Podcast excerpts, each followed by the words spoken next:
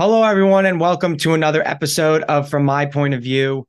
Just, I, I don't even know where to start. This is being recorded Monday, and uh, obviously the episode is going to be out Tuesday, and we'll we'll be able to talk about Monday Night Football at the end of the podcast. So if you're interested about what I have to say to the Jets, that'll happen at the end, but a lot more to get to before we even start there. Even outside of Week One, I know Week One always takes the longest, so I'm going to try and just get right into it.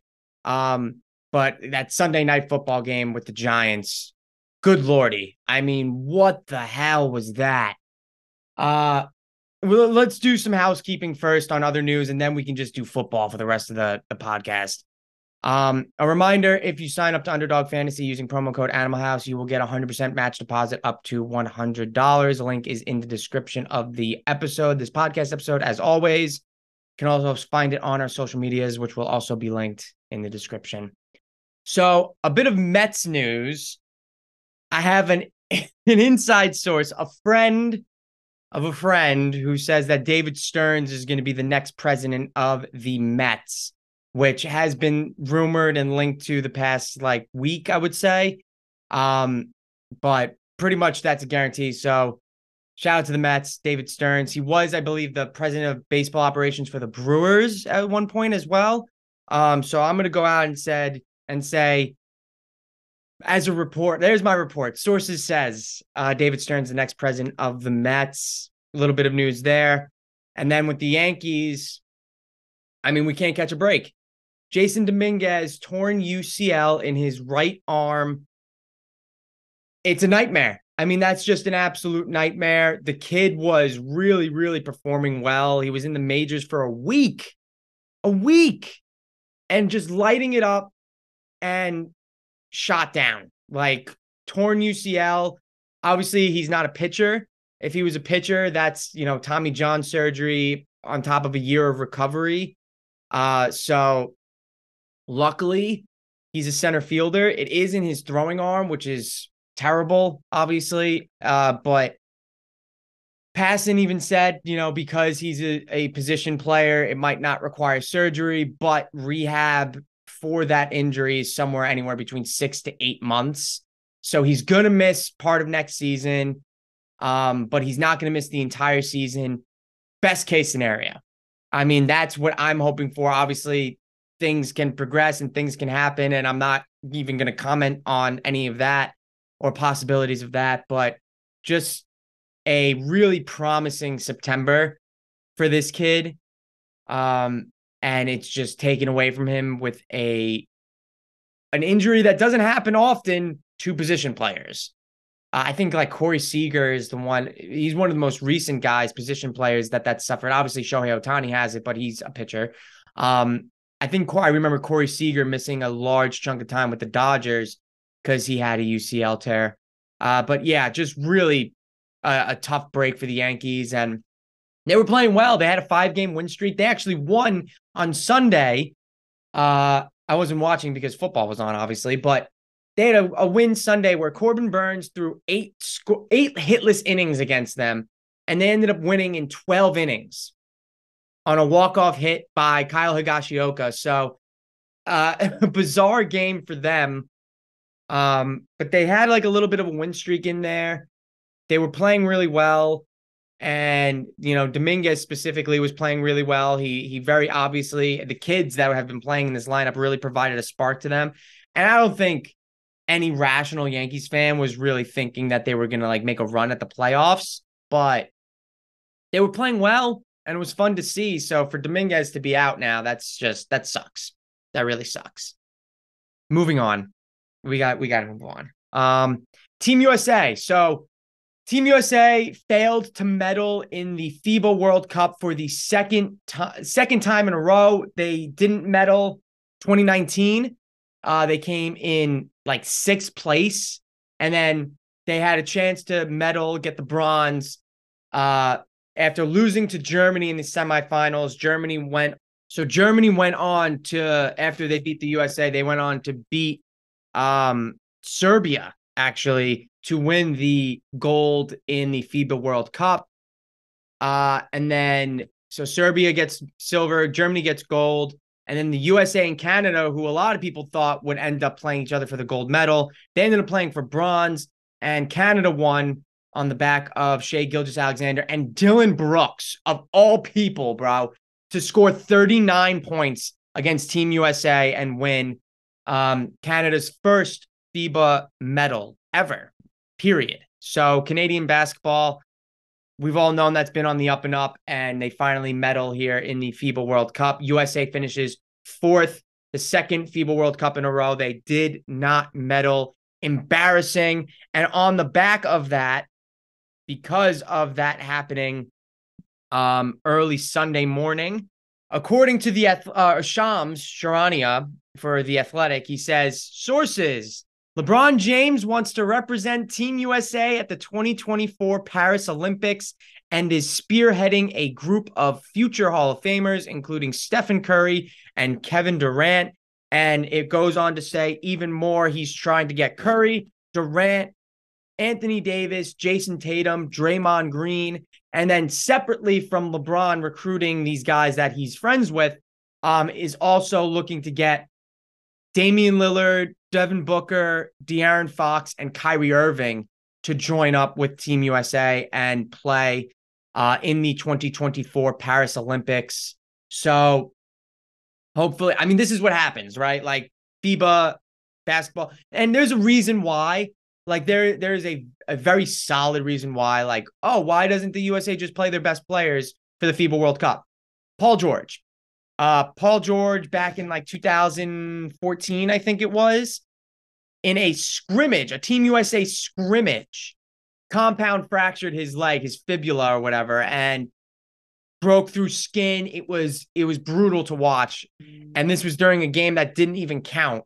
So with with that that basically ended like any top tier, high profile NBA stars from playing in the FIBA tournament. I think Kevin Durant played in that year and we won gold. And that was the last time Durant did it. So uh, guys just don't, I mean, like up and coming stars will play in it for the most part, or, you know, B list stars will play in it for the most part. But even Team USA, like this Team USA team had some problems rebounding. Um, and just defense honestly like we could not stop germany in that semifinal game. It was like they shot the lights out of the ball. They almost shot 60% from the field. They shot 95% from the line 45% i think from three. Like the splits were crazy good on like high volume stuff too. Like they shot 95% from the line. They shot 24 free throw attempts. Like it wasn't a bad performance offensively. They just couldn't stop germany. Like germany hit every big shot that they needed to hit. So with that happening, it always goes that extra step now where it's like the star players, like the cream of the crop of the NBA American players, we are like, all right, well, when the Olympics come around next year, we got to show out. Uh, so hopefully that happens. College football, week two. Coach Prime beating the brakes off Nebraska. They get, I think, Oregon next week and then USC after that. So, a couple of really big challenges for Coach Prime in Colorado coming up in the next few weeks. Texas Bama was a great game, and Texas is legit this year. Quinn Ewers is legit. He had a couple of bombs against Bama where he, like, he threw it to the sky, threw it to the heavens, and just like a drop in the bucket right into his receiver's hands for two touchdowns. Uh, really impressive throws, but Texas looked good. Bama, it's clear that like they have a slight quarterback issue. Um, and they made it a game. Like they they it looked like Texas was dominating, but that defense made it a game where they stopped Texas several times in a row and got Bama back into it. But it's clear that when push comes to shove and you need like a big play, you need your quarterback to go in and make a big play offensively. It's just not there for Bama this year. Jalen Milroe is, I mean, he's he's physically gifted and he's got a, a pretty big arm. He's just not accurate. And he's like he's arguably the best, not even arguably. I would say he's the the best quarterback. I mean, uh, the best athlete on the field. Like just pure athleticism He's the best one on the he's the, the most athletic guy on the field whenever he steps onto the field. He just is not the most accurate of throwers. You know, 14 to 27, two intercept, two touchdowns and two interceptions against Texas. Um, that's just not gonna that's not gonna cut it. And Bama, I think they'll be competitive and they'll beat a lot of teams, and I'm sure they'll beat a couple of ranked teams as well. But I think they might be taking a bit of a step back this year uh, because they lost what three games last year with Bryce Young, and now like Milroe is not as good as Bryce Young, and you know I just I don't I don't see it. So a little bit of college football. Let's do the fantasy wrap up. My fantasy teams. Oh my God, what an absolute dumpster fire of week one for fantasy football. So I'm in two leagues with basically all the same guys. There's a couple of differences, but uh, I'm in a dynasty league and I'm in a redraft, yearly redraft league. So in the dynasty league, my team actually way overperformed. So I came in dead last in dynasty last year. I think I I, I was I drafted a horrible team. I drafted a horrible team and I ended up trading a bunch of people away, getting some draft picks. And then, you know, I drafted Bijan with the number one overall pick this year. Overperformed. My team scored 125 points and I still have James Cook tonight. So and did really well. I had Goff, Bijan Robinson, James Cook yet to play. Michael Pittman had a good day. Elijah Moore, Sam LaPorta, Luke Musgrave, uh, Rondale Moore, Kadarius Toney. Yikes. Nick Folk got me 18 points, and the Saints defense got me 10. So that was nice. I do have Jordan Love, on my bench, so I might have to consider starting him over Goff at some point. But um, my friend's team just completely underperformed as well. And he had Cooper Kupp also, who went on the IR. So that's that was a big blow for him. But I'm 1 0 in the Dynasty League and then in the redraft. Talk about like an absolute, this is like the trash bowl week one. My friend scored 81 0.56 points. He had Daniel Jones, Pollard, James Conner, Marquise Brown, um, Keenan Allen, Darren Waller, Alexander Mattison, and Graham Gano. We got a minus two points. So a lot of Giants guys, which is obviously a nightmare for him. Um, as for me, like Joe Burrow, three points from Joe Burrow. Uh, Akers had 8.9. He had 22 carries, which I love, for 29 yards. Kyren Williams Every time Kyren Williams was in the game, the Rams offensive line decided to block. Plus, he had two touchdowns. And Cam Akers had one, which saved like a little bit at least. Jefferson was a beast. DK Metcalf was really good until he decided to like. I mean, the Seahawks the second half they had three total yards of offense with like one minute left in this in the in that in the game. It was embarrassing. I, I started Isaiah Likely. I, I was debating debating between starting Juwan Johnson, Isaiah Likely or Luke Musgrave. I picked the worst of the three options. Isaiah Likely didn't do anything with Mark Andrews out. Mike Williams got a little banged up. Um, Jason Sanders, though, got me 13 points. Shout out to him. So, uh, really, really, really sloppy week one. I have 72 points. I'm down nine points with Breece Hall and the Bills defense against the Jets defense. So, I have a chance to win. We'll see what happens there. But just a really disgusting, sloppy week for fantasy football. So we'll see if I could pull out the double 1 and 0 victory in both my leagues. Uh, hopefully I do, but let's let's go into this week NFL week 1. Obviously Nick Bosa signed a massive contract, Joe Burrow signed a massive contract. We'll touch on those things as we go through the game rundowns, but we'll start off straight out the gate here with Sunday night football because we have to. Um just a nightmare. I don't think I've ever seen a worse loss for anyone. It's the Cowboys' largest shutout victory in franchise history. Um, I mean, I've seen teams get beat, but week one against your divisional rival at home 40 to nothing, that's a special type of beatdown. Like that was, and it's not even like, like the Giants have lost to the Cowboys before. And obviously, uh, Dak Prescott, I think, is 11 and 0 against the Giants. So the last time the Giants won was the last week of the, of the 2021 season, I think. Uh, so a couple years ago, the last week of the season, and it was a back. I think Cooper Rush was the quarterback of the of the Cowboys, and the Giants beat them at MetLife. Um, and it was like a nice note to end the season on to beat the Cowboys, even though Dak wasn't there. But it was like it, it's been horrible against Dak. He owns the Giants, and I could say whatever I want about Dak Prescott, and you know I don't think maybe he's that good, or you know he's had his struggles and yada yada yada. He beats the brakes off the Giants every time they play. So what what more? What can I really say in that aspect of it? Um, it's just it's not like the Giants were just uh simply not talented enough to com- to keep compete with the Cowboys. Not only was it that, it was the fact that there were mistakes everywhere. I mean, the offensive line was traumatized by this this Dallas defensive line.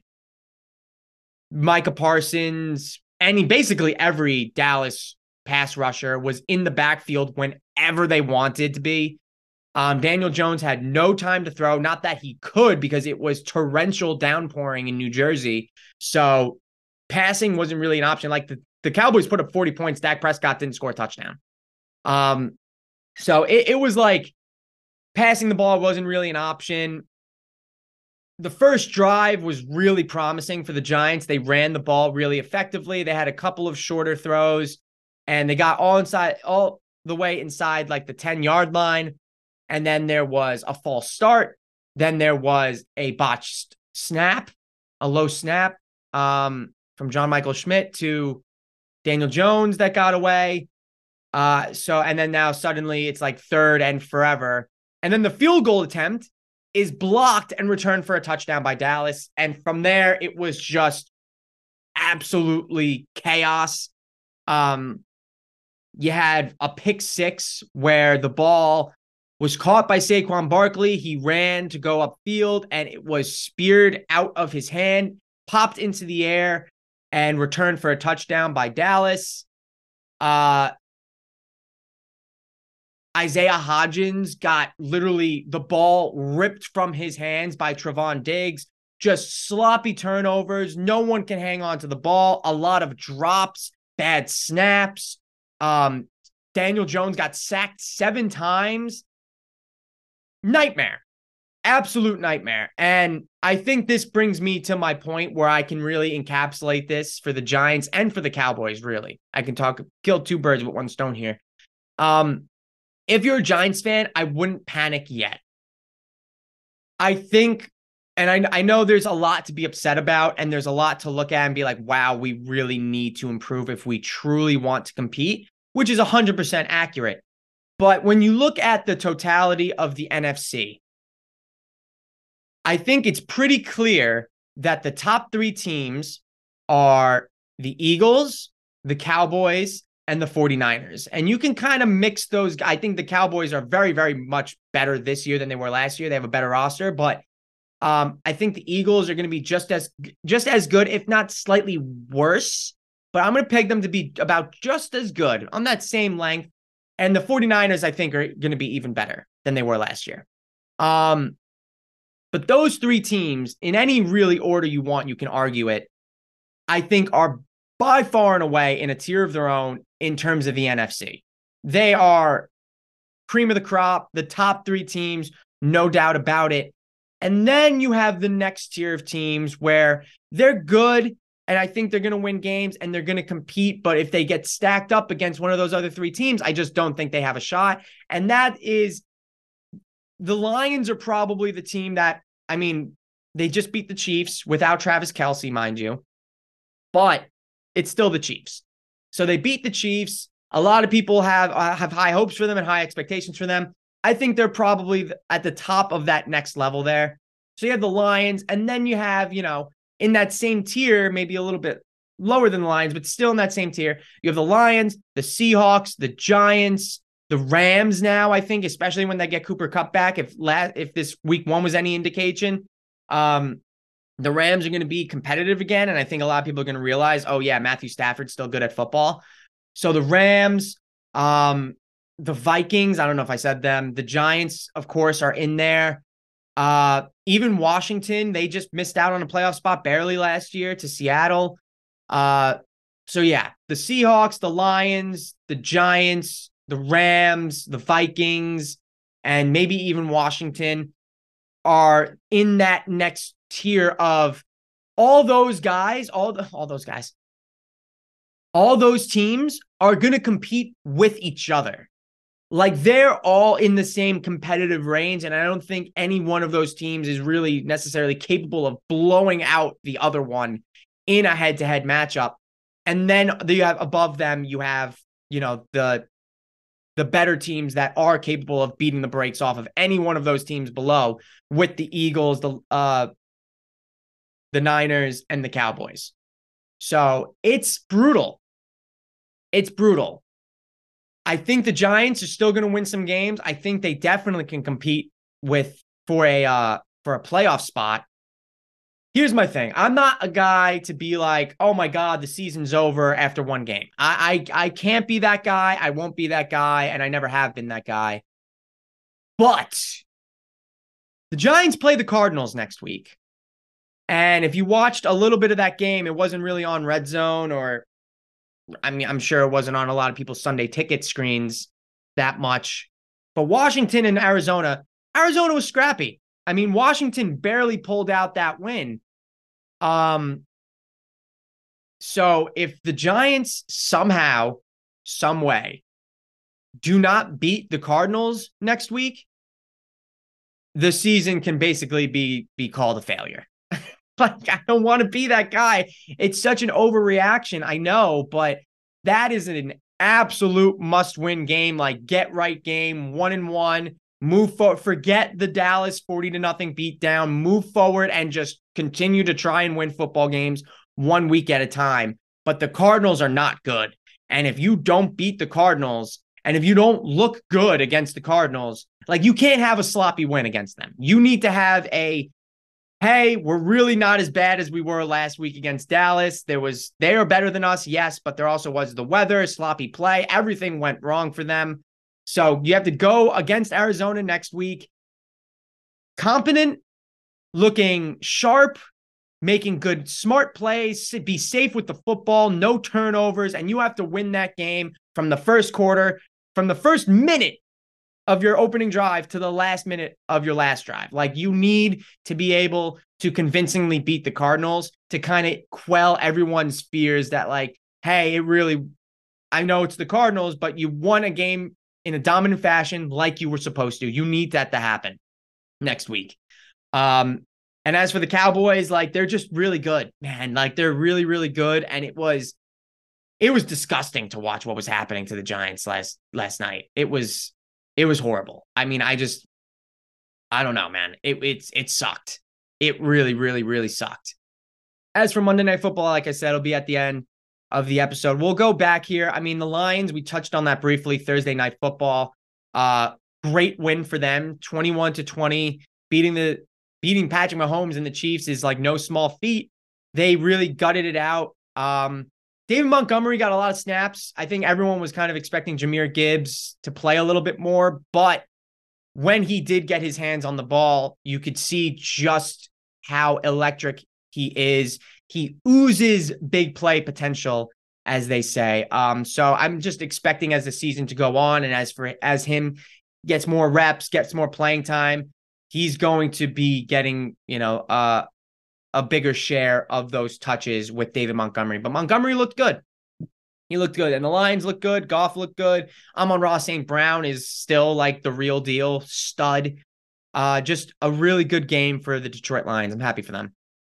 All right, so let's run down the list. First game on the docket Texans, Ravens 25 to 9. Baltimore wins. It was a gross game for Lamar Jackson. Um, Lamar just 17 for 22, 169 yards and an interception. Not the best game for him. And Zay Flowers looked good, though. Zay Flowers looked really good.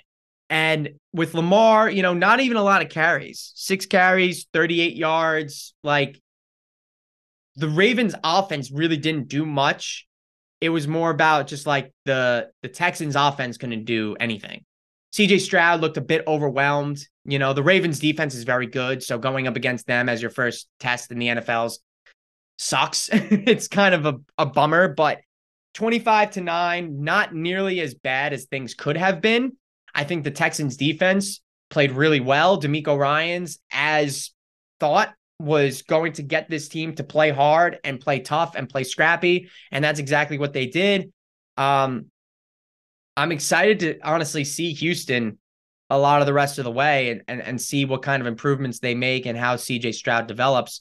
But with the Ravens, we could talk about how Lamar didn't really look that good. I think the Texans did a good job of kind of stifling him a little bit because you look at the touchdowns, um, three rushing touchdowns for this Ravens offense. J.K. Dobbins. That's the biggest story coming out of this game. J.K. Dobbins tore his Achilles. And I feel so bad for this dude. I mean, he is, he looked good in the beginning of this game. He runs hard. He he's fast. Like he's he's still got it. Like he's a good running back, and uh, just com- his career has been completely ruined by injuries. So J.K. Dobbins out for the year with a torn Achilles. Tough, really, really sad stuff. And you know, I'm wishing him a speedy recovery. But in terms of his NFL career, I, I just don't know where where it goes from here. Um, Browns Bengals. Joe Burrow, of course, he just signed the richest contract in NFL history, five years, two hundred and seventy-five million dollars with 219 guaranteed, surpassing Jalen Hurts. I, I think got 255 million dollars. So Joe Burrow, the highest paid player in NFL history, and he goes out there and against the Browns, who is they are notorious for playing bad against the Browns, goes out there and throws for a whopping 82 yards. Not great. Not great, Joe. It was torrential downpouring in Cleveland for a majority of this game. Deshaun Watson didn't even throw particularly well, 16 of 29 for 154 yards. He threw an interception as well, a touchdown and an interception, but Neither offense looked particularly good, but I think the unit that stood out the most was the Bengals offensive line. They got manhandled by Myles Garrett and the rest of that Cleveland front completely manhandled. Like they couldn't do anything. Joe Burrow and Daniel Jones had a lot in common on Sunday. Uh, just like could not throw the ball, couldn't get anything going. Tee Higgins was targeted like eight times, zero catches. Uh, and him and Burrow were just not on the same page, which is shocking because Tee Higgins is usually like his safety net. Ja'Marr Chase is the big play guy, and Higgins is the safety net. And just him and Higgins were not on the same page at all. Ja'Marr Chase didn't do anything. Like the Bengals offense was horrible. Couldn't do anything with anyone. Uh, the defense didn't look much better. I just I don't know how the, I I think the Bengals are still going to be good. It is alarming though that they cannot beat the Cleveland Browns. And I know the Browns aren't the same Browns that they were like two, three, four years ago, whatever. Like Deshaun Watson is looking to go back into into his Texans form of playing high level football. And you know, I, they have a good roster. Cleveland has a good roster, but this is like, like it, you you think that at one point the Brown uh, the Bengals would just blow the doors off of the Browns and everyone would be like, okay, it's it's really just a fluke. It's not that big of a deal. But at this point, it's a safe, very safe assumption to make that the Browns just have Joe Burrow and, and the Bengals figured out. They just have them figured out. And there's really that's that's all there is to it. There's there's not much more you can do. So uh pretty wild to to see this all unfold, but it it, it was a uh, a tough loss for the Bengals. Bucs, Vikings. Um, the Vikings stink. The Vikings stink. Minus five and a half, couldn't cover. They lost outright. Uh, 20 to 17. What a win for Tampa.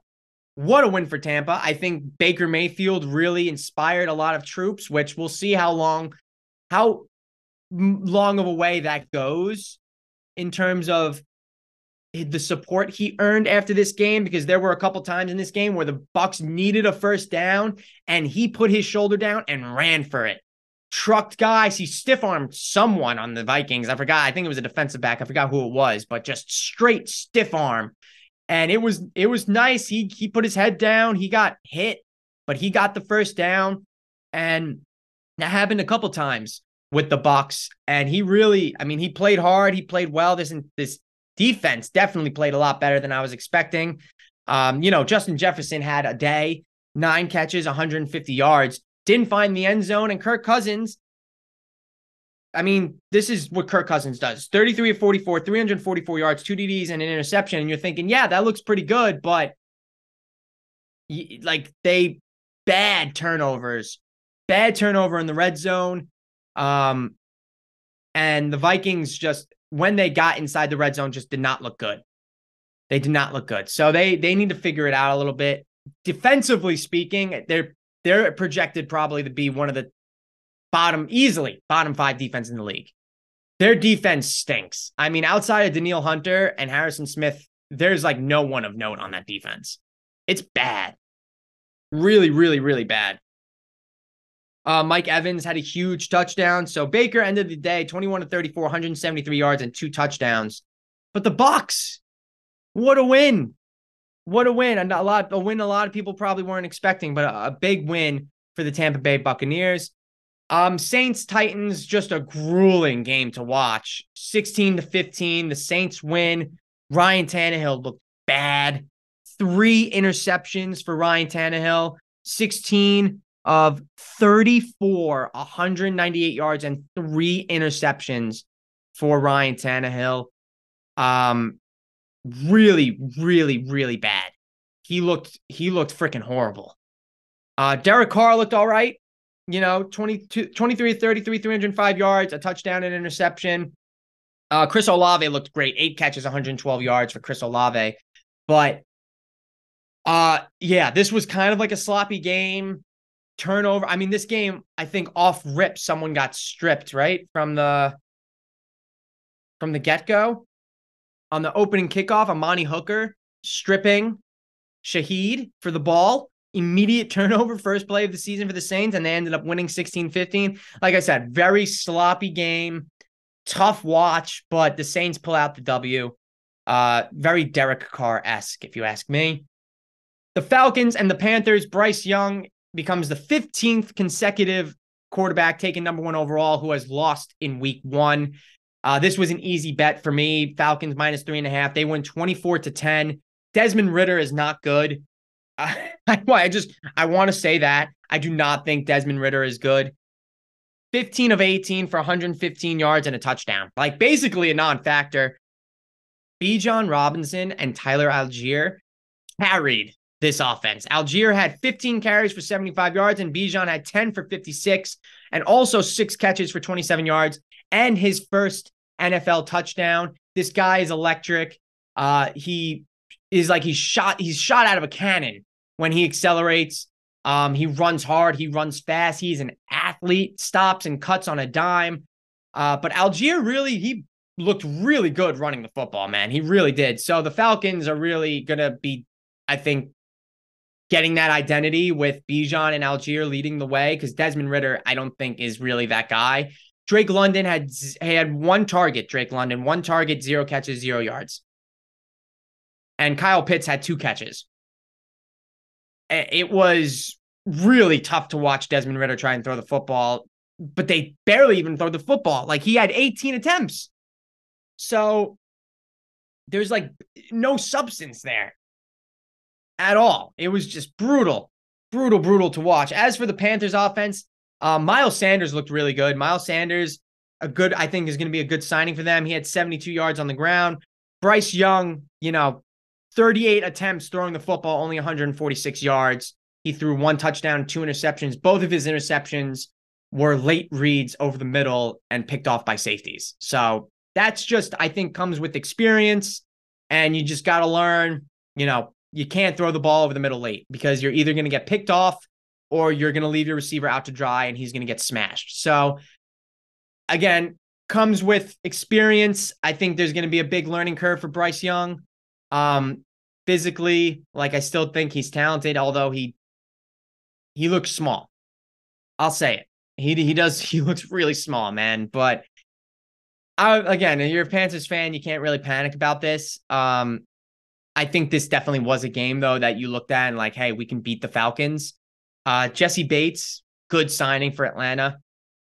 and they looked all right. I mean, 24 points with your quarterback barely throwing the football is not too shabby. Uh, and their defense looked all right. Granted, they were playing a rookie quarterback, but Falcons win 24 to 10 over the Panthers. Uh, a game that was really sketchy for a while. Jaguars 31, Indianapolis 21. The Colts almost upsetting the Jags in week one. Uh, Anthony Richardson leaves the game in the final drive inside the five. And he later on said, you know, he just had a bruised knee. He's going to be fine. He'll play next week. Don't worry about it. But that is definitely something that, you know, the adrenaline really got to him because he was, when he was running, he was like putting his shoulder down and like finishing his runs. And I know everybody on the Colts coaching staff, Irsay, Colts fans are like, slide, slide, slide, slide, slide. And Anthony Richardson, as far as I'm concerned, he had the, the best debut of any rookie quarterback week one. He looked good. And the Colts were the Colts were in this for a while. They had a, a real chance to win and a real chance to cover. It was like plus four and a half, and they lost by 10. They could have covered at the end there, but they didn't. Um, but Anthony Richardson looked good. He looked good. Uh, 24 37, 223 yards and a touchdown. He also had 10 carries for 40 yards and a touchdown. Michael Pittman didn't do much in the first half, but the second half, really good. Eight catches, 97 yards, and a long touchdown from Michael Pittman. Uh, as for the Jags, Calvin Ridley, not missing a beat. Eight catches, 101 yards, and a touchdown for Calvin Ridley. And Trevor Lawrence, 241 yards and two touchdowns, plus an interception. Etienne, another guy kind of was like Pittman, that mirror image where Etienne really didn't do much and then broke off a huge run at the end there for a touchdown. So 18 carries, 77 yards, and a touchdown for Travis Etienne. The Jags offense looks pretty good. Um, questionable, some questionable stuff. They really they came out the gate pretty slow, but they really turned it up as the game progressed and ended with 31 points. So can't uh can't get mad at the results. Jags win 31-21. Niners, Steelers. This is a blowout. Not much to say here. The Niners, I mentioned when I was talking about the Giants, are in that tier of NFC teams with the Eagles and Cowboys, where not only are they the three best teams in the NFC, they're probably uh, they're three of the top six teams in the league. Easily three of the top eight teams of the league. I mean, who else are you going to throw in there? Prior to week one, I'm even saying this. Like week one, I'm not gonna like kick out the Bengals out of like the top five teams just because of how bad they played. At least not after week one. You know, we'll see how the season unravels. But uh like the Niners are up there with they're probably a top three team in all of football, honestly, in my opinion. I think they are. They're unbelievable. So they go into Pittsburgh and dominate. Like that defense just was all over Kenny Pickett. Najee Harris couldn't do anything. Pickett couldn't do anything.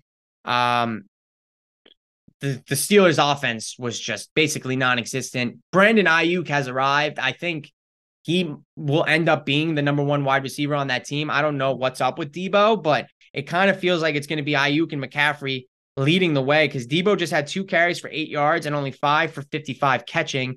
Aiyuk had eight catches, 129 yards, and two touchdowns. And McCaffrey had 22 carries for 152 yards and a touchdown, plus 17 on receiving. So McCaffrey just ran all over the Steelers. Aiyuk was torching everybody. Brock Purdy also, he likes Aiyuk. Like that seems to be his guy, his go-to target. Um, but Purdy looked good. 19 and 29, 220 yards and two touchdowns for Brock Purdy. The Niners just, they're a sound, fundamental football team. They crank on all cylinders uh, and they just look great. And for the Steelers, you're just not in that class. Um, I think the Steelers can compete with Kenny Pickett and their and their roster that they have. I think they will compete in the North and just in general throughout their schedule. They're going to be a solid team. I don't see them winning more than like nine games, and that's being optimistic. They finished nine and eight. I think that's kind of where they land. Ten possibly is the ceiling, but we'll I think they float more around eight nine, nine and eight. Um yeah, so just you know, take it what you will. This this is just it's you're the 49ers. That's a tough week one matchup. Uh, Commanders, Cardinals. This game was ugly, but the Cardinals were scrappy. Scrappy. They had a real opportunity to win this game, but Sam Howell and the Commanders pull it out and win 20 to 16. Uh, they are 1 0. The Cardinals own 1. A lot of people obviously expecting the Cardinals to compete for that number one overall pick. Josh Dobbs was the starting quarterback and is probably going to be the starting quarterback. Um, and with them, it's an interesting scenario because I think when you look at where they're kind of projecting Kyler Murray, he can be activated after week four, Kyler Murray. Now, I don't think he's going to play probably till like week eight, seven or eight, or maybe even nine. I don't, I, I personally wouldn't play him the entire year, but if the Cardinals manage to scrap out like two or three wins, um, they could be you know, inclined to throw Kyler Murray out there and and see what he can do. But for me, I, I mean, I would I'd rather not play Kyler Murray all year. And like he has the benefit of still being really young, so I, I wouldn't really worry about it. But the Cardinals are going to be competing for that number one pick, and it, I guess that really all depends on what they do with Kyler Murray and what they decide to do with Kyler Murray when he is healthy enough to be considered active or consider be considered to be activated. Uh Raiders, Broncos, another gross game, 17 to 16. Jimmy G looked pretty bad. I mean, Jimmy G missed a lot of throws. Um, I thought he was gonna get knocked out of the game because there was a late hit early on where uh he like went down and you know, a defender hit him as he was going down and he I thought it was maybe like a head injury or a concussion or a neck injury or something like that, but he seemed to be all right. He missed a couple plays and then came back, finished the game, no problem. He was 20 of 26, 200 yards, uh, two touchdowns and an interception, whereas Russ was thir- 27 to 34, 177 yards and two touchdowns. Um, Josh Jacobs didn't really look great. The Broncos' run defense was really, really good, and Jacobs, whenever he got the ball, didn't really have anywhere to go. Um, Jakobi Meyers was really the standout player here. Like Davante Adams is Davante Adams, but uh, Garoppolo and Jakobi Meyers were really linking up a, a lot. Meyers had nine catches for 81 yards and two touchdowns. Kareem Jackson, the safety or cornerback, whatever, for uh, the Broncos, just like uh, blowing up Jakobi Meyers. Really late, vulnerable, like the textbook stuff of what they tell you is illegal now in the NFL. Kareem Jackson did all of that. I don't know why he did that. Um, but he destroyed, destroyed Jakobi Meyers, who was, I mean, he he was holding on to the ball, but he was un, he was like unconscious. They zoomed in on his face and his eyes were like closed, and he was like gripping onto that ball for dear life. He yeah, concussion. He's out next week. I'm I'm gonna go ahead and say I put that out on a limb. He is going to be out next week. Um, but kind of a gross game, like I said. And I thought Russ looked pretty sharp though. I thought, I mean, his stats wouldn't really indicate that he was, you know, slinging the ball around or looked particularly good in any way. But I thought, I thought he looked all right. I thought, I thought Russ looked pretty good. And you know, we'll we'll see how Sean Payton kind of adjusts to what the Broncos are best at and all that kind of stuff. But I, I thought Russ looked pretty spry. He had a lot of zip on the ball. Um, so you know, this this week one loss for the Broncos is not nearly as alarming as last year's week one loss to the Seahawks. Uh, I would not panic with this. Um, I think it's definitely a game you probably should have won because I don't think the Raiders are particularly good. But divisional opponent, you know, it happens. Like I said, yeah, I, I think the Broncos should be better. And Jeudy was out, like Jerry Jeudy's out. Um, you don't you don't have your top receiver. It's it's tough. That's a that's a tough game to win. Um, the best game of the evening, or the best game of the entire day, really, was Dolphins Chargers. What an absolute slugfest of a game this was 36 to 34. The Dolphins beat the Chargers. just a total back and forth roller coaster. I was watching this with my, my, close buddy who's a huge Dolphins fan and just the ups and downs that he went through the entire game. Uh, the fumbles early on from Tua on the snaps, he had like two of them. It was a nightmare for him. He thought the Chargers were going to blow him out. And then, like, you know, the Dolphins get a couple stops. They air it out to Tyreek Hill a bunch of times, and Tyreek Hill just had, uh, like, he if Tua stays healthy next year, Tua's over 4,000 yards easy. And I think Tyreek Hill gets to 2,000 yards. And he's already off to an unbelievable start. 11 catches for 215 yards and two touchdowns for Tyreek Hill. Just a sensational day. Tua had 466 yards and three touchdowns. He had a couple turnovers, threw a pick, fumbled the ball, um, just not a little sloppy there in the beginning, but then really got the big guns going. And the Chargers just couldn't do anything about Tyreek Hill. Could not do anything. Waddle had a little bit of a quiet day. He had like 70 something yards, I think, but um, Mike McDaniel came out and said that he was dealing with some pain uh, in his leg and he he was in and out of the the lineup in a little bit. He should be fine for next week, but that was something that was he was kind of playing through throughout the day. So it's why I was more really focused on Tyreek Hill. That and the fact that the Chargers couldn't guard him. Uh, but Austin Ekeler on the Chargers side had a great get a great day. 16 carries, 117 yards, and a touchdown on the ground. Um, and you add in however many receiving yards he had. Let me see real quick. Uh, 47 receiving yards. So a good day, almost 160 yards for Austin Ekeler. Um, I think the biggest thing outside of like the Dolphins offense, the most important fact here, the stat, I should say, here in this game is that Terron Armstead, uh, the Dolphins left tackle, did not play in this game. And Tua was sacked zero times.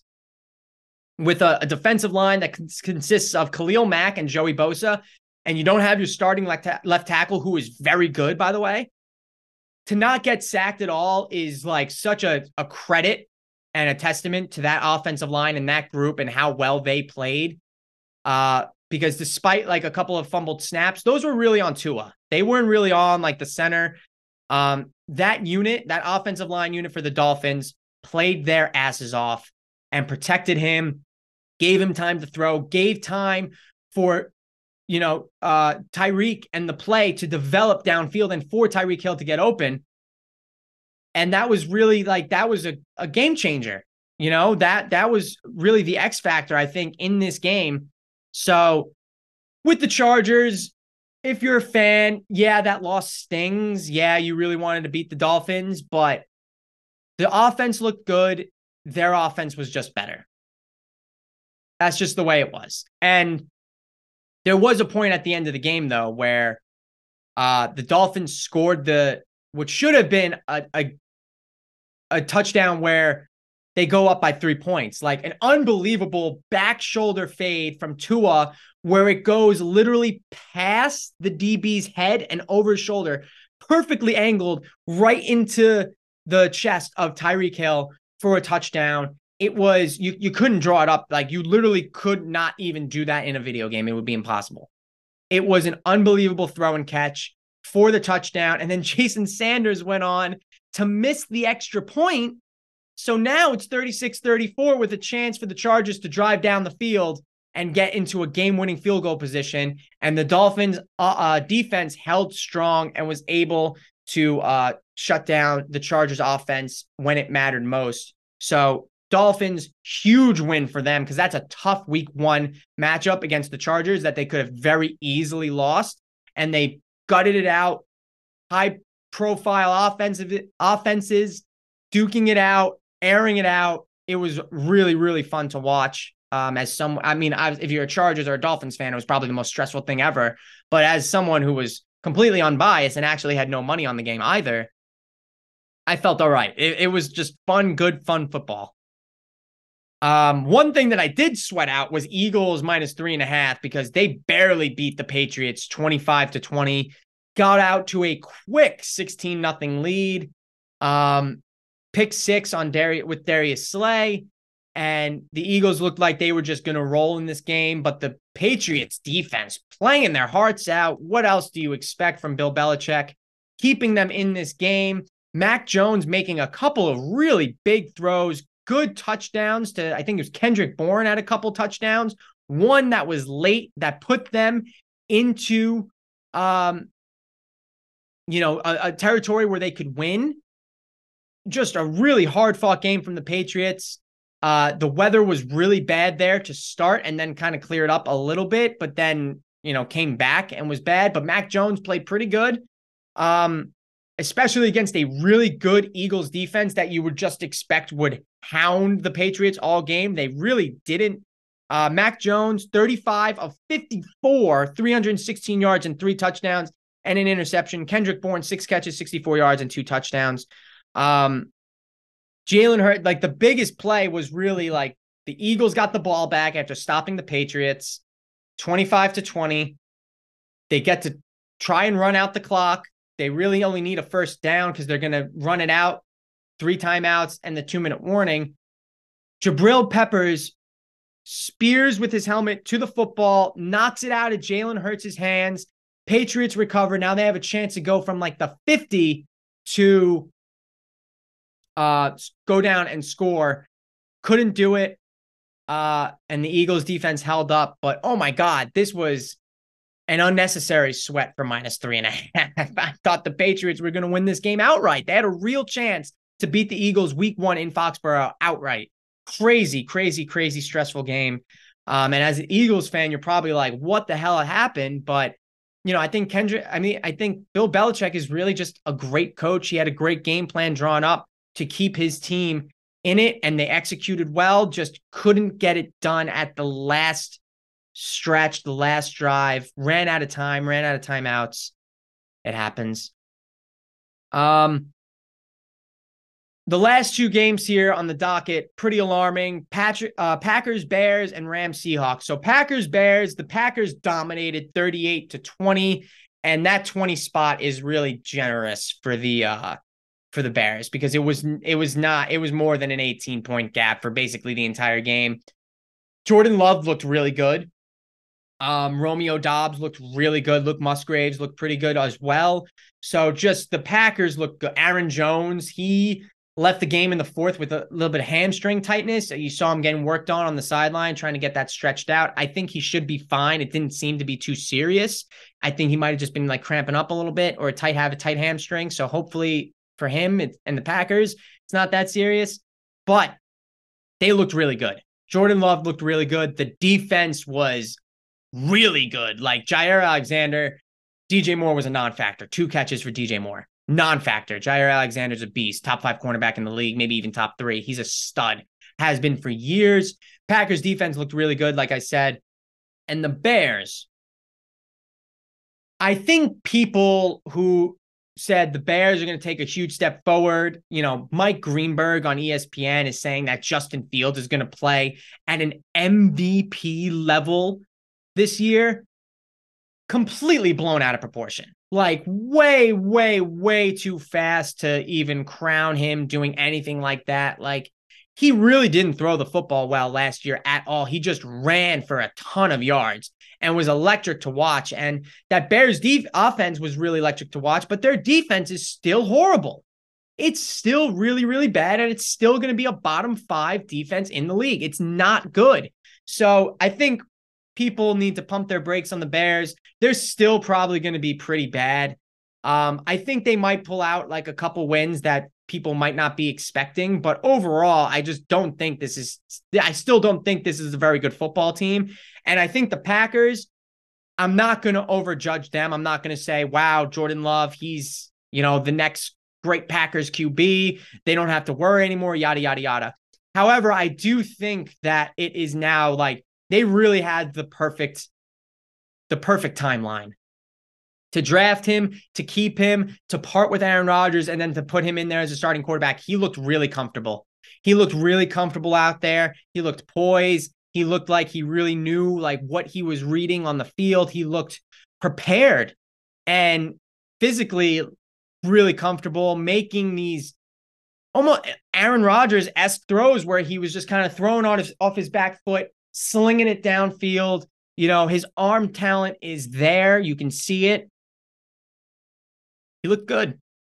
He looked good. And I think the Packers are gonna are gonna play well this year. I think they uh, we might look back into more of now looking forward, the Packers and Lions being the two teams that are competing for the NFC North. I don't think the Vikings.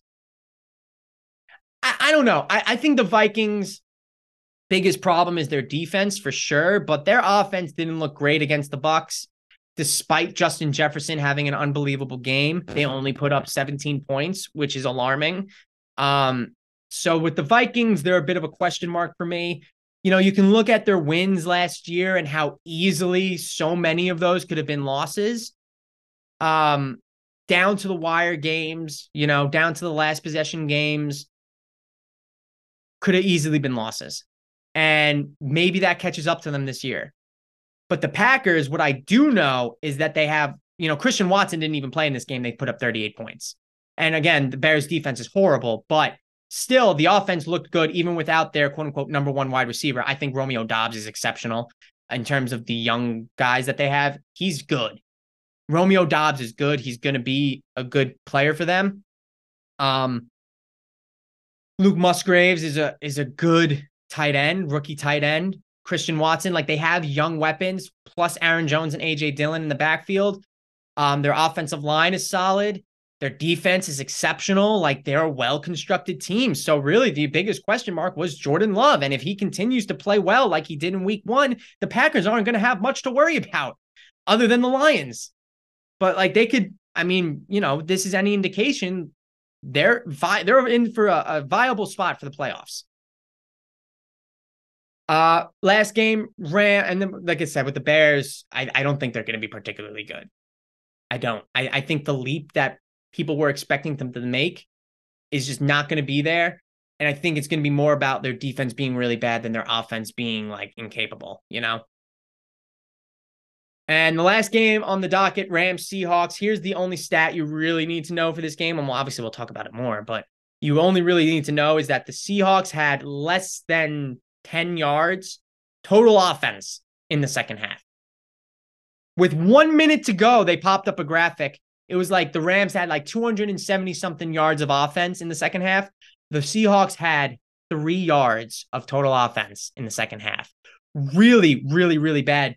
DK Metcalf making dumb personal foul decisions, you know, decking one of the Rams defensive backs for no reason, killing a drive.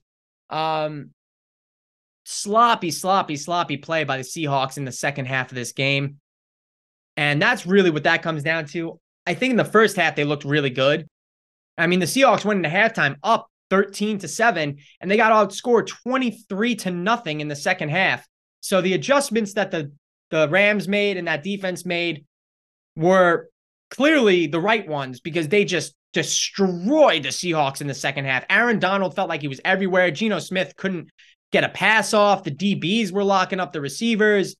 Um, DK Metcalf, I thought was really in line for. Uh, he had the only touchdown on the day for the uh for the Seahawks, and he cooked his his D his D back that was guarding him. So I, he looked good. I mean, he just he, I think he got frustrated, and and that seems to be a problem with him sometimes. So the the funniest clip that you can come out of this is that there was a clip where Aaron Donald kind of stunted on the defensive line, and they had one guy go to his left, and Donald went back and around and came no t- contact, straight uncovered through the hole to attack Geno Smith. And you can hear Geno Smith, the hot mics picking up, and goes, Oh my God. And he just throws the ball away. It's the funniest thing that came from uh week one, funniest soundbite. Uh, but the Seahawks definitely a bit concerning with that second half performance. And with the Rams, I mean, look at this box score for the Rams without Cooper Kupp, who's on IR. Matthew Stafford, 24 38, 334 yards. He didn't throw for a touchdown and he didn't turn the ball over.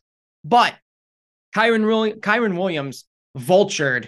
Uh, I mean, he had 15 carries for 52 yards and two touchdowns. And then Cam Akers had 22 carries for 29 yards and a touchdown. It felt like every time Kyron Williams had the ball, the offensive line actually blocked, but every time Cam Akers got the ball, there was someone meeting him in the backfield.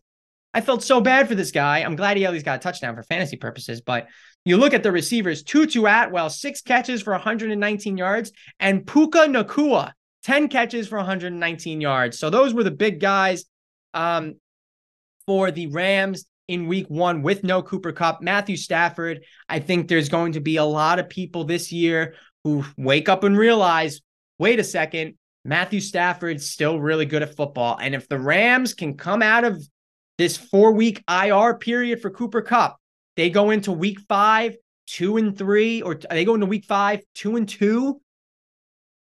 That's a win.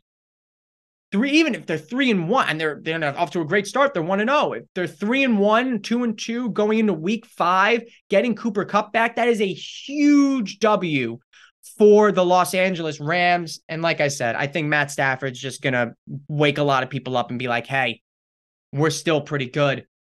Which brings us to that like top teams in the NFC. You have the Eagles going to, I mean, there hasn't been a repeat divisional winner in the NFC East since the Eagles did it in like 2003 to 2004 it's been a different team every single year for the past 20 years. So, we're keeping pace with that trend. Let's just say Dallas wins the division, the Eagles get the wild card, Niners win their division, and the Lions win the North. Um, and then the NFC South is kind of a dumpster fire, but let's just say the Saints win the NFC South. That is four division winners plus your wild card of the Eagles or Cowboys. And now you're looking at two spots that can really link up between any team of the Seahawks, the Giants, the Packers, uh, the Commanders. And I really feel like that's it. I mean, that, that the Vikings, maybe, if you want to throw them in there as well. Those are the teams that are going to be fighting for those last two wildcard spots in the NFC. And as for the AFC, it's it's a lot more in depth than that. I mean, there are, you know, seven playoff spots you know, four divisional winners, three wild cards. The AFC is like almost 10 teams deep. Miami, Jacksonville, Cleveland, Vegas, Baltimore, Buffalo, the Jets, the Chargers, the Bengals and Chiefs, who are 0 1. Tennessee can compete. Like that, that's 11 teams that are competing for a playoff spot here, like legitimately competing for a playoff spot here. Where in the NFC, it's more of just like there are seven spots and probably like nine teams competing. And it just it feels like the AFC is so much deeper with like three extra teams that are fighting there. It makes it so much more difficult to gauge. Uh, but that was week one, and it was a fun week one. It was it was a bit sloppy. It was a little sloppy. You saw a lot of teams, you know, working out some rust, and their offenses looked a little sloppy, and there was a lot of bad weather. So there, I mean, you know, Daniel Jones looked horrible in the rain. Joe Burrow looked horrible in the rain. Deshaun Watson didn't look particularly good either, even though the Browns won. Dak Prescott, even though the Cowboys won 40 to nothing, Dak Prescott didn't throw or, you know, didn't throw a touchdown. He didn't score a touchdown. Uh, was mostly running the ball. Tony Pollard had a great game.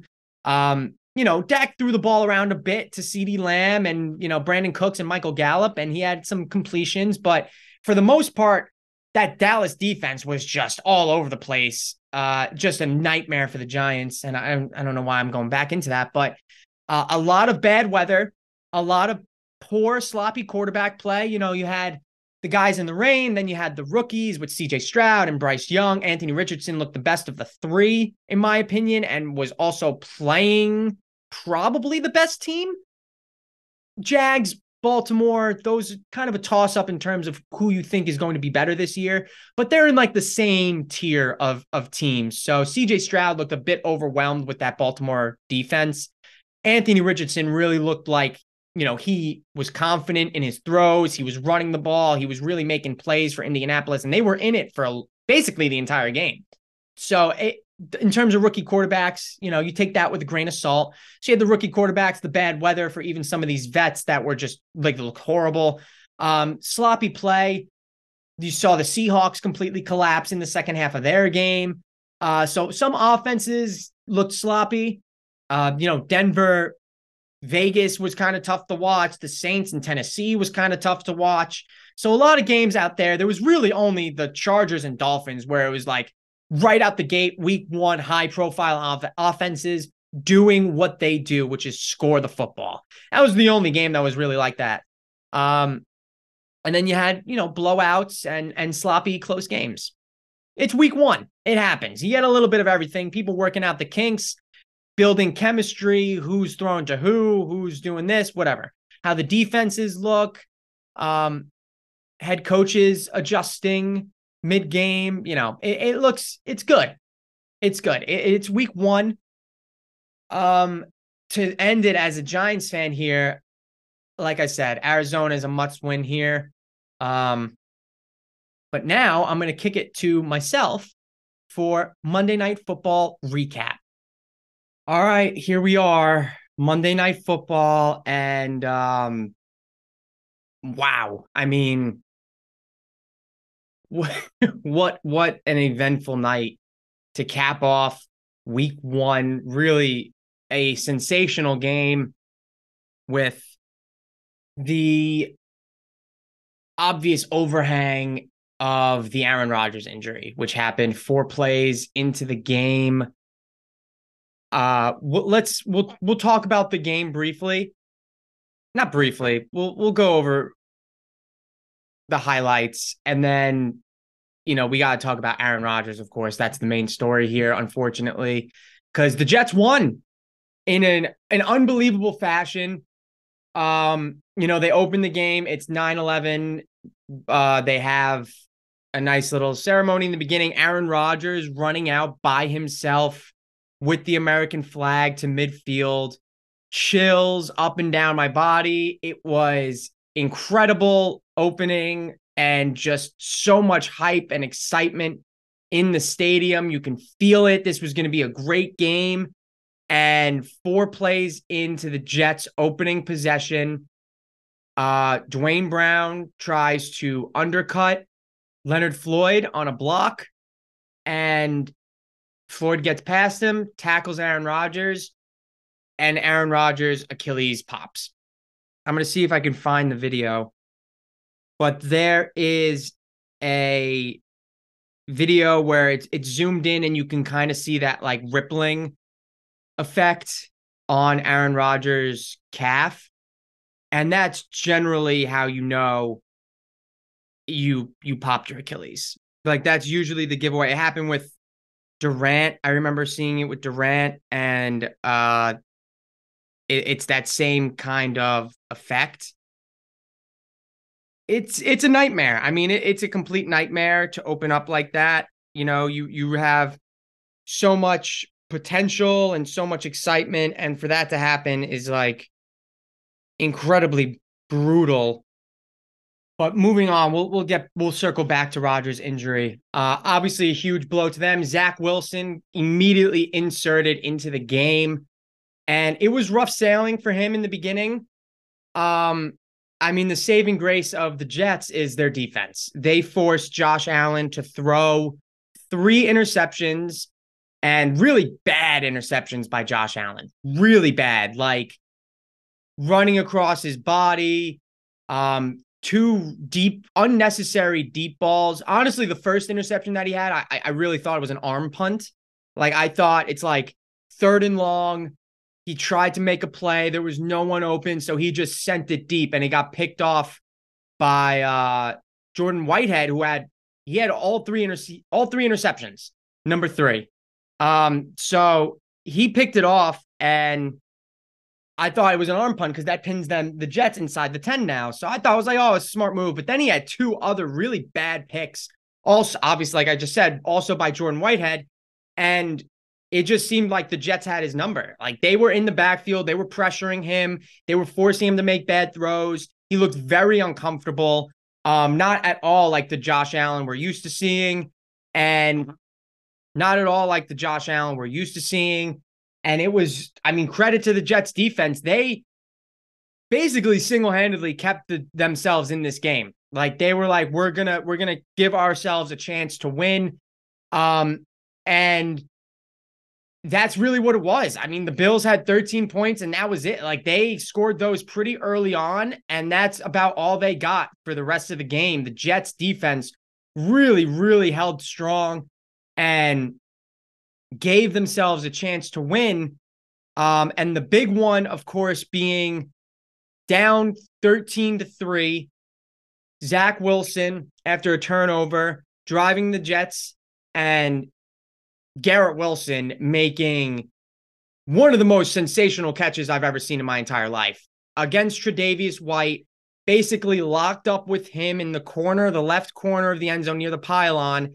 Zach Wilson throws a pretty, he throws a good ball. Like it's in a good spot, but this effort by Garrett Wilson to catch this ball was unbelievable with one hand to get a hand on it, basically tip the ball up to himself, disengage with Tre'Davious White, and be able to have the hand-eye coordination to catch the ball as he's going to the ground for the touchdown to make it 13 to 10 was unbelievable. And then you have the Jets after I think it was after the third pick by Allen.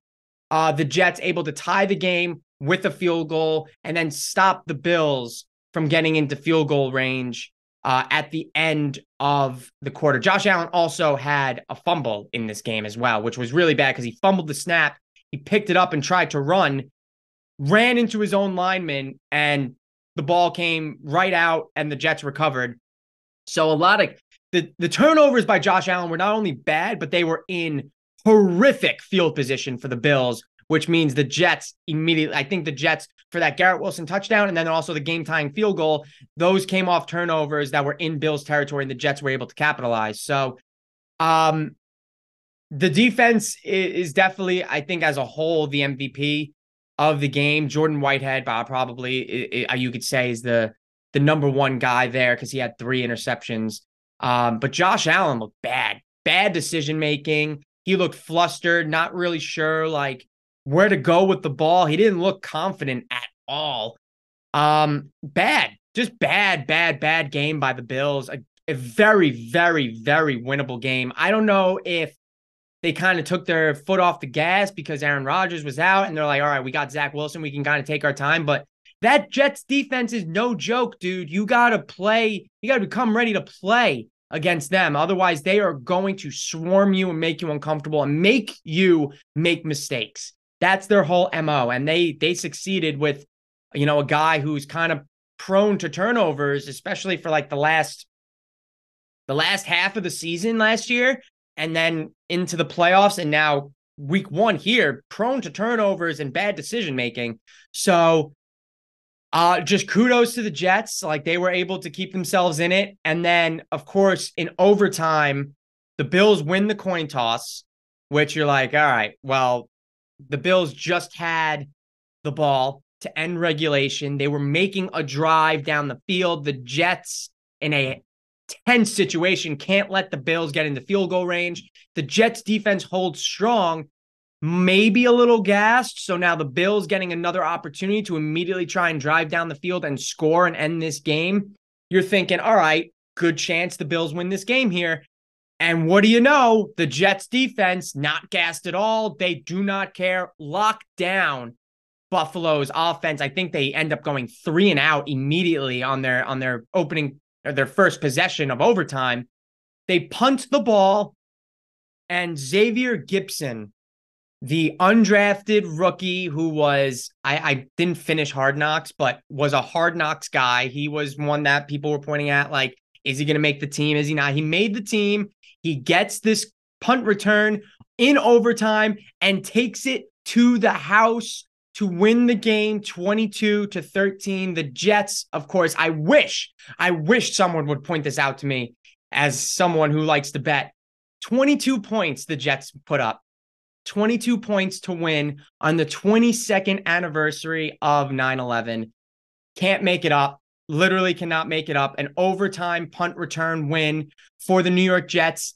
And just what what a way to win. Like I, I really felt happy for my Jets fans knowing like the road ahead. So my friends who are Jets fans, I I was glad. I'm like if you know, it's it's bittersweet, obviously, really very much of the sense of like, yeah, you won this battle, but the war is like lost basically. Cause I mean, what do you do? Do you go out and sign someone? Do you get Zach Wilson? I don't know. But this game, this opening game, to win this game in New York on the anniversary of 9 11 by the exact same number of points as many years as it's been. Like that's storybook type stuff. And if if Rodgers was playing this game and the outcome had been the same, you're talking like team of destiny type thing, right? that's the storyline that's coming out of this is Aaron, if Aaron Rodgers is healthy. Um, and now it's time to look for, I mean, I, I don't know. Let's talk about the Bills for a second because the Bills looked bad. Uh, the Bills did not look good at all. I did like what James Cook was was doing running the football. Um, maybe they should have just ran the ball a little bit more. I don't know because that secondary for the Jets is tough, dude. Like they have arguably the best duo of defensive backs in the league.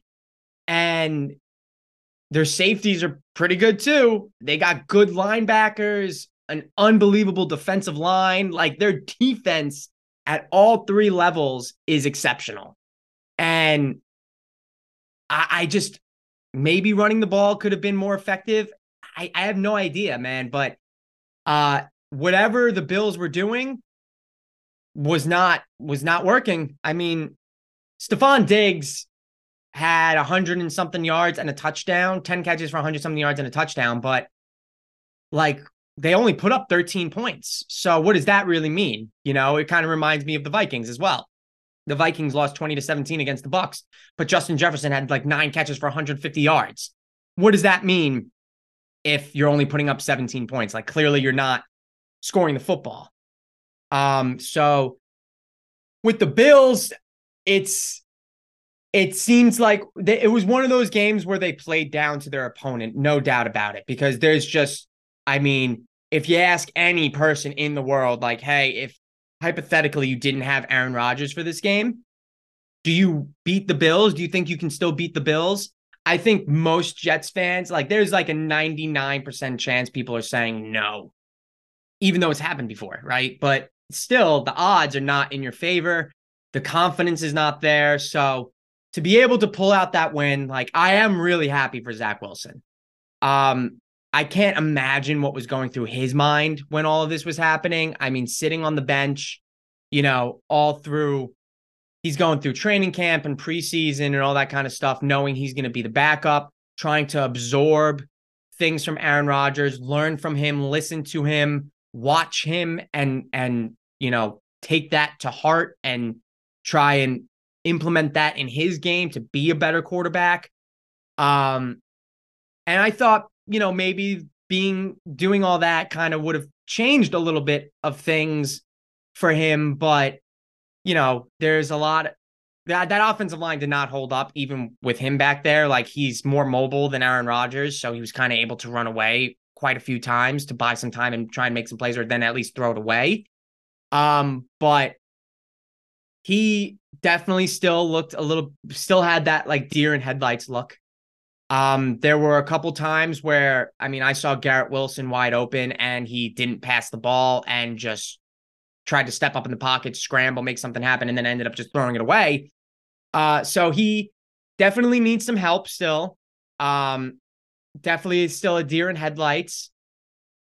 I'm I'm pulling for him, man. Like you talk about basically being forced fed the keys to a franchise. This guy, he like we've seen what he can do. We've seen what what's what's up with him.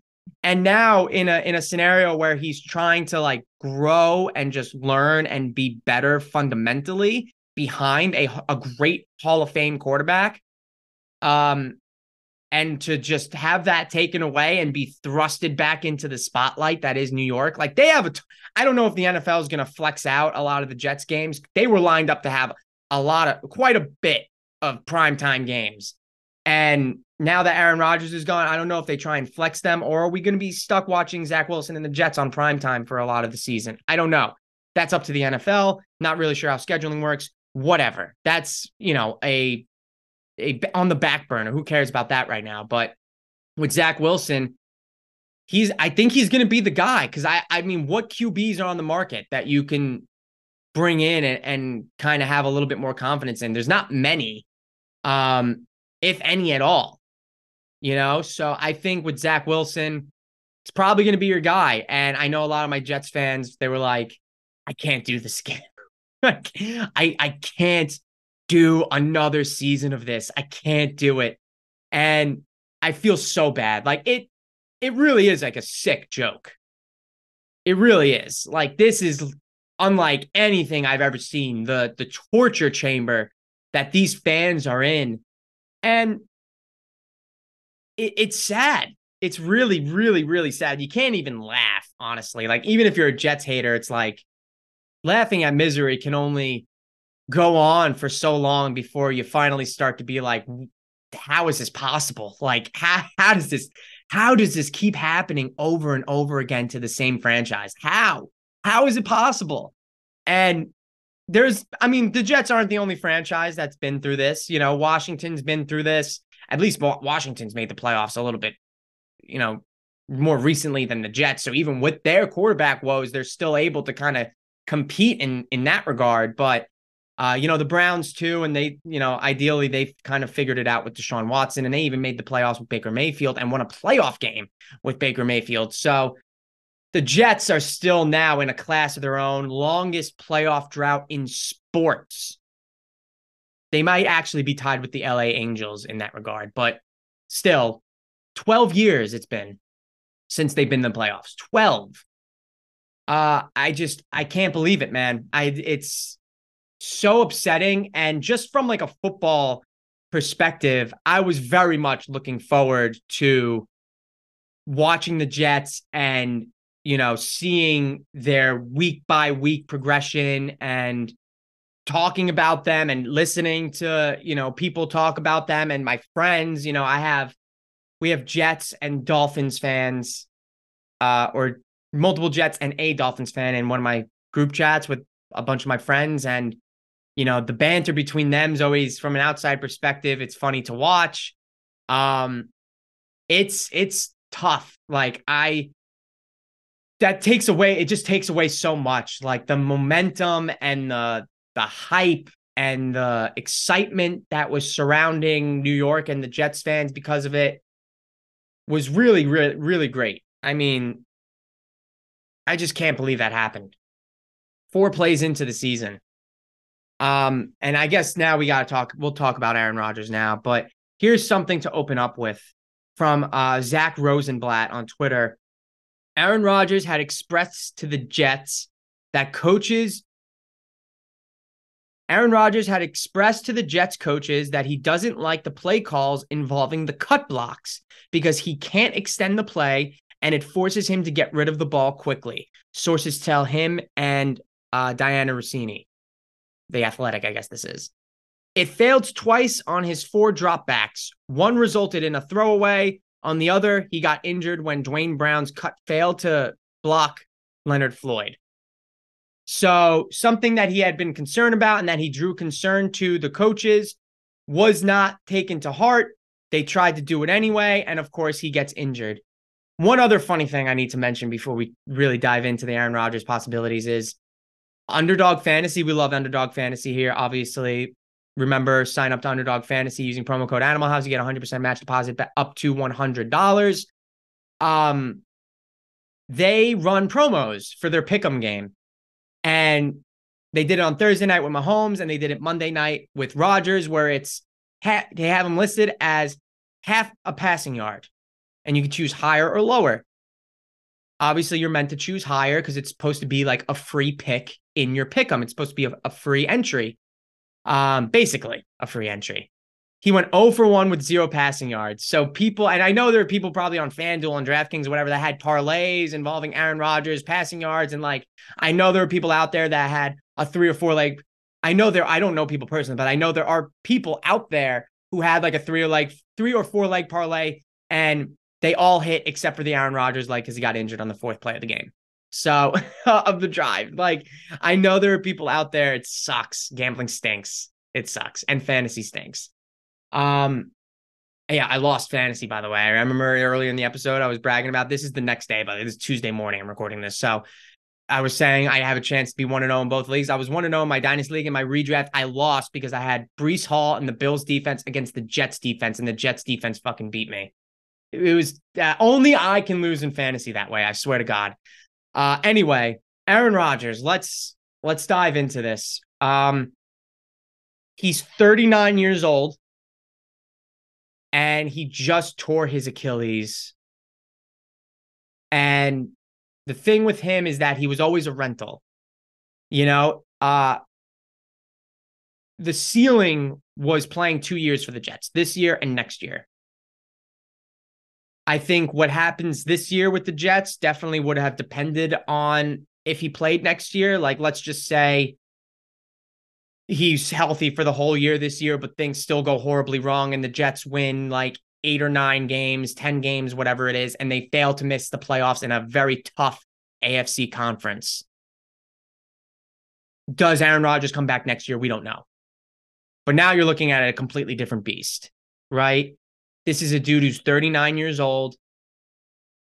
He just went through a lot. Like he had already seemed to be mentally exhausted with the Packers. And that's why a change of scenery was really needed. And that's why he wanted to go to the Jets. He wanted to go to New York.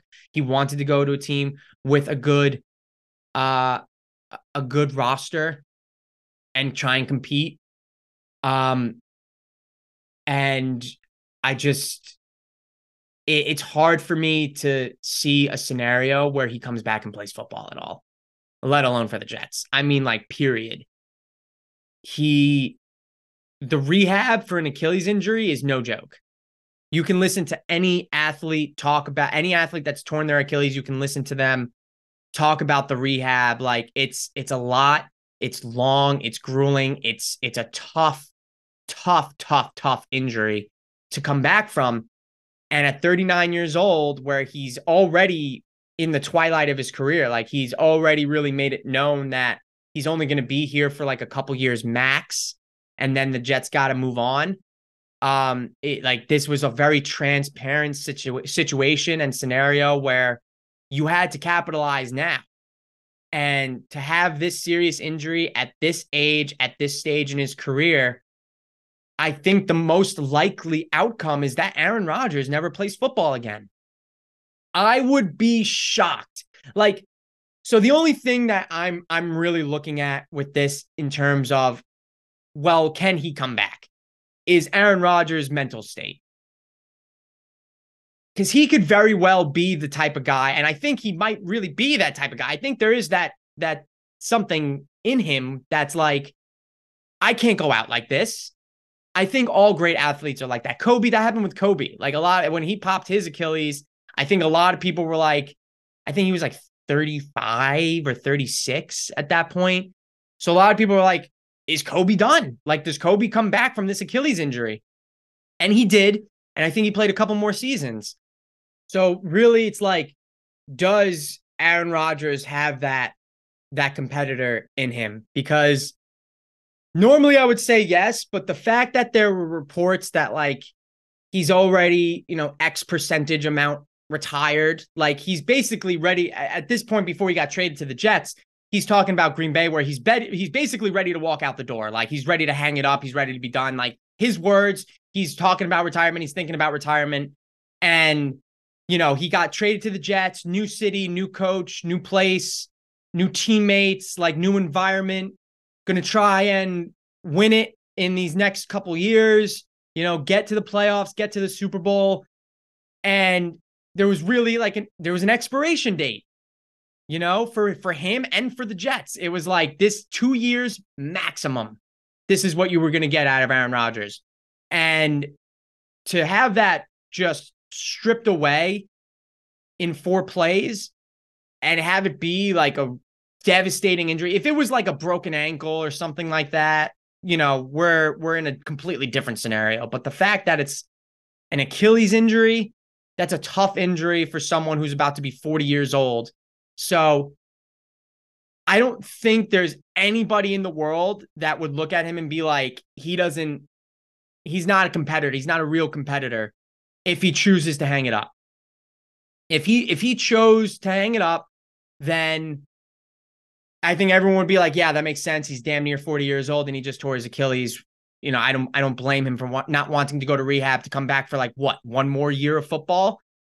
However, the detractors that he would eliminate and the the haters and losers that he would he would cast away basically if he were to rehab for a for however long an Achilles rehab is I'm going to say like at least 10 months 11 months right um and then come back and play one year of football with the New York Jets I mean that would be inspirational it would be unbelievable um unfortunately I just think that's that's the the short end of things. I don't I think that is the long shot. I don't think that that's a real possibility, honestly. Sitting here right now, the day after this happens, I, I just don't I don't see it. I really don't. And I hope I'm wrong. I really, really, really hope I'm wrong. Not only for Jets fans, but just for fans of football to see Aaron Rodgers go out like that would be devastating, just really heartbreaking, heart wrenching. You don't want to see that from a guy who's, you know, he's a future Hall of Famer. He's an unbelievable talent. He's fun to watch.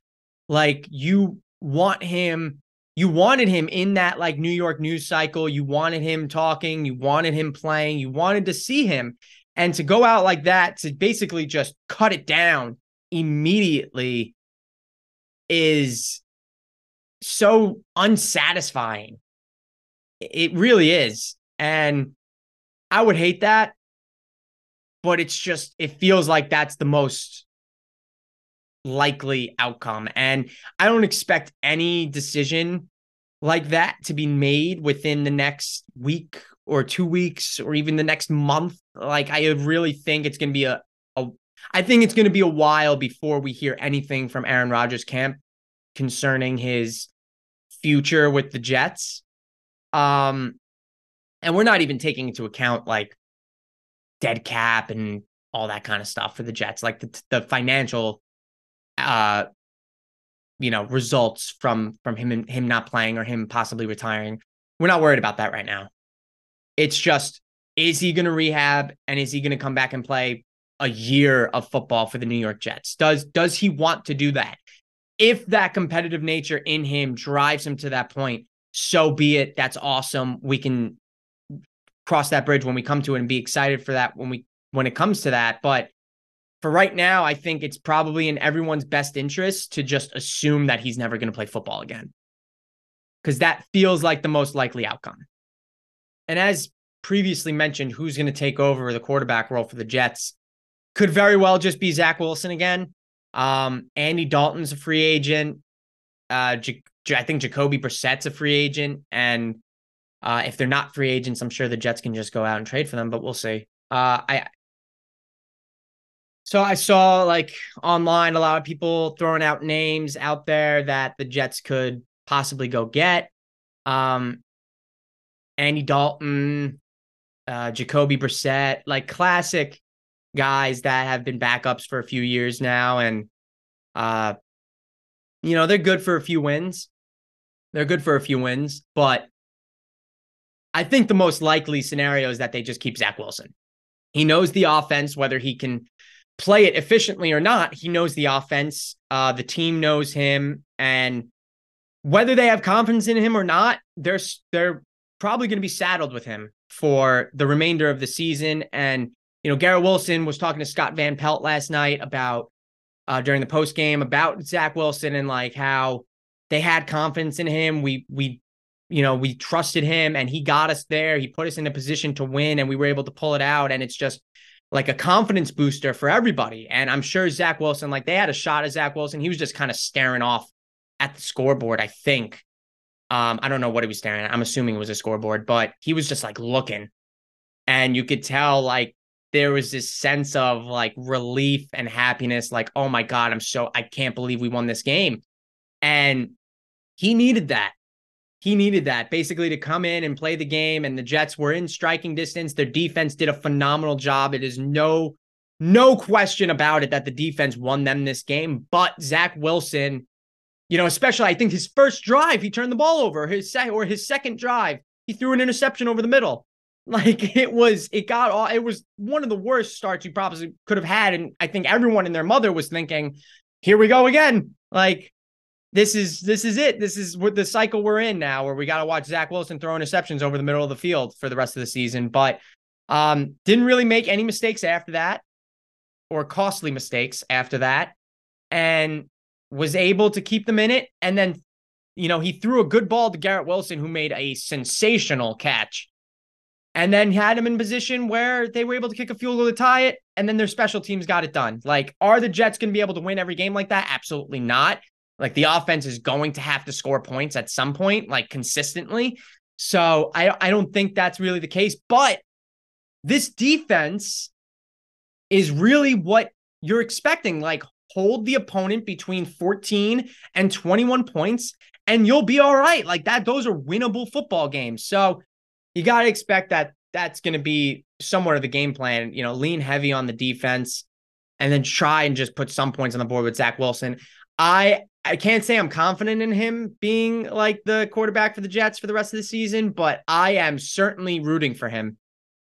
I mean, I want I want Zach Wilson to succeed really, really badly. Like, and I've never held stakes or you know, high stock in the Jets. I usually am completely indifferent to whether they they are winning or losing, but I'm rooting for Zach Wilson. I really, really, really am. I, I hope he succeeds, and I hope the Jets play well.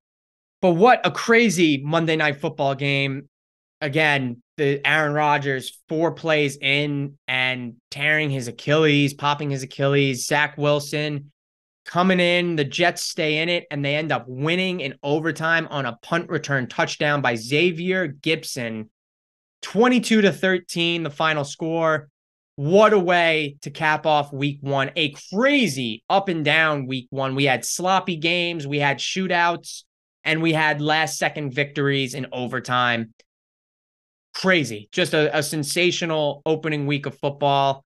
Very excited for week two. Um, and we'll see what happens with the Jets and and the Giants. I mean, what a just you talk about this the differences between New York teams playing at MetLife on Sunday night and Monday night. Just God Almighty.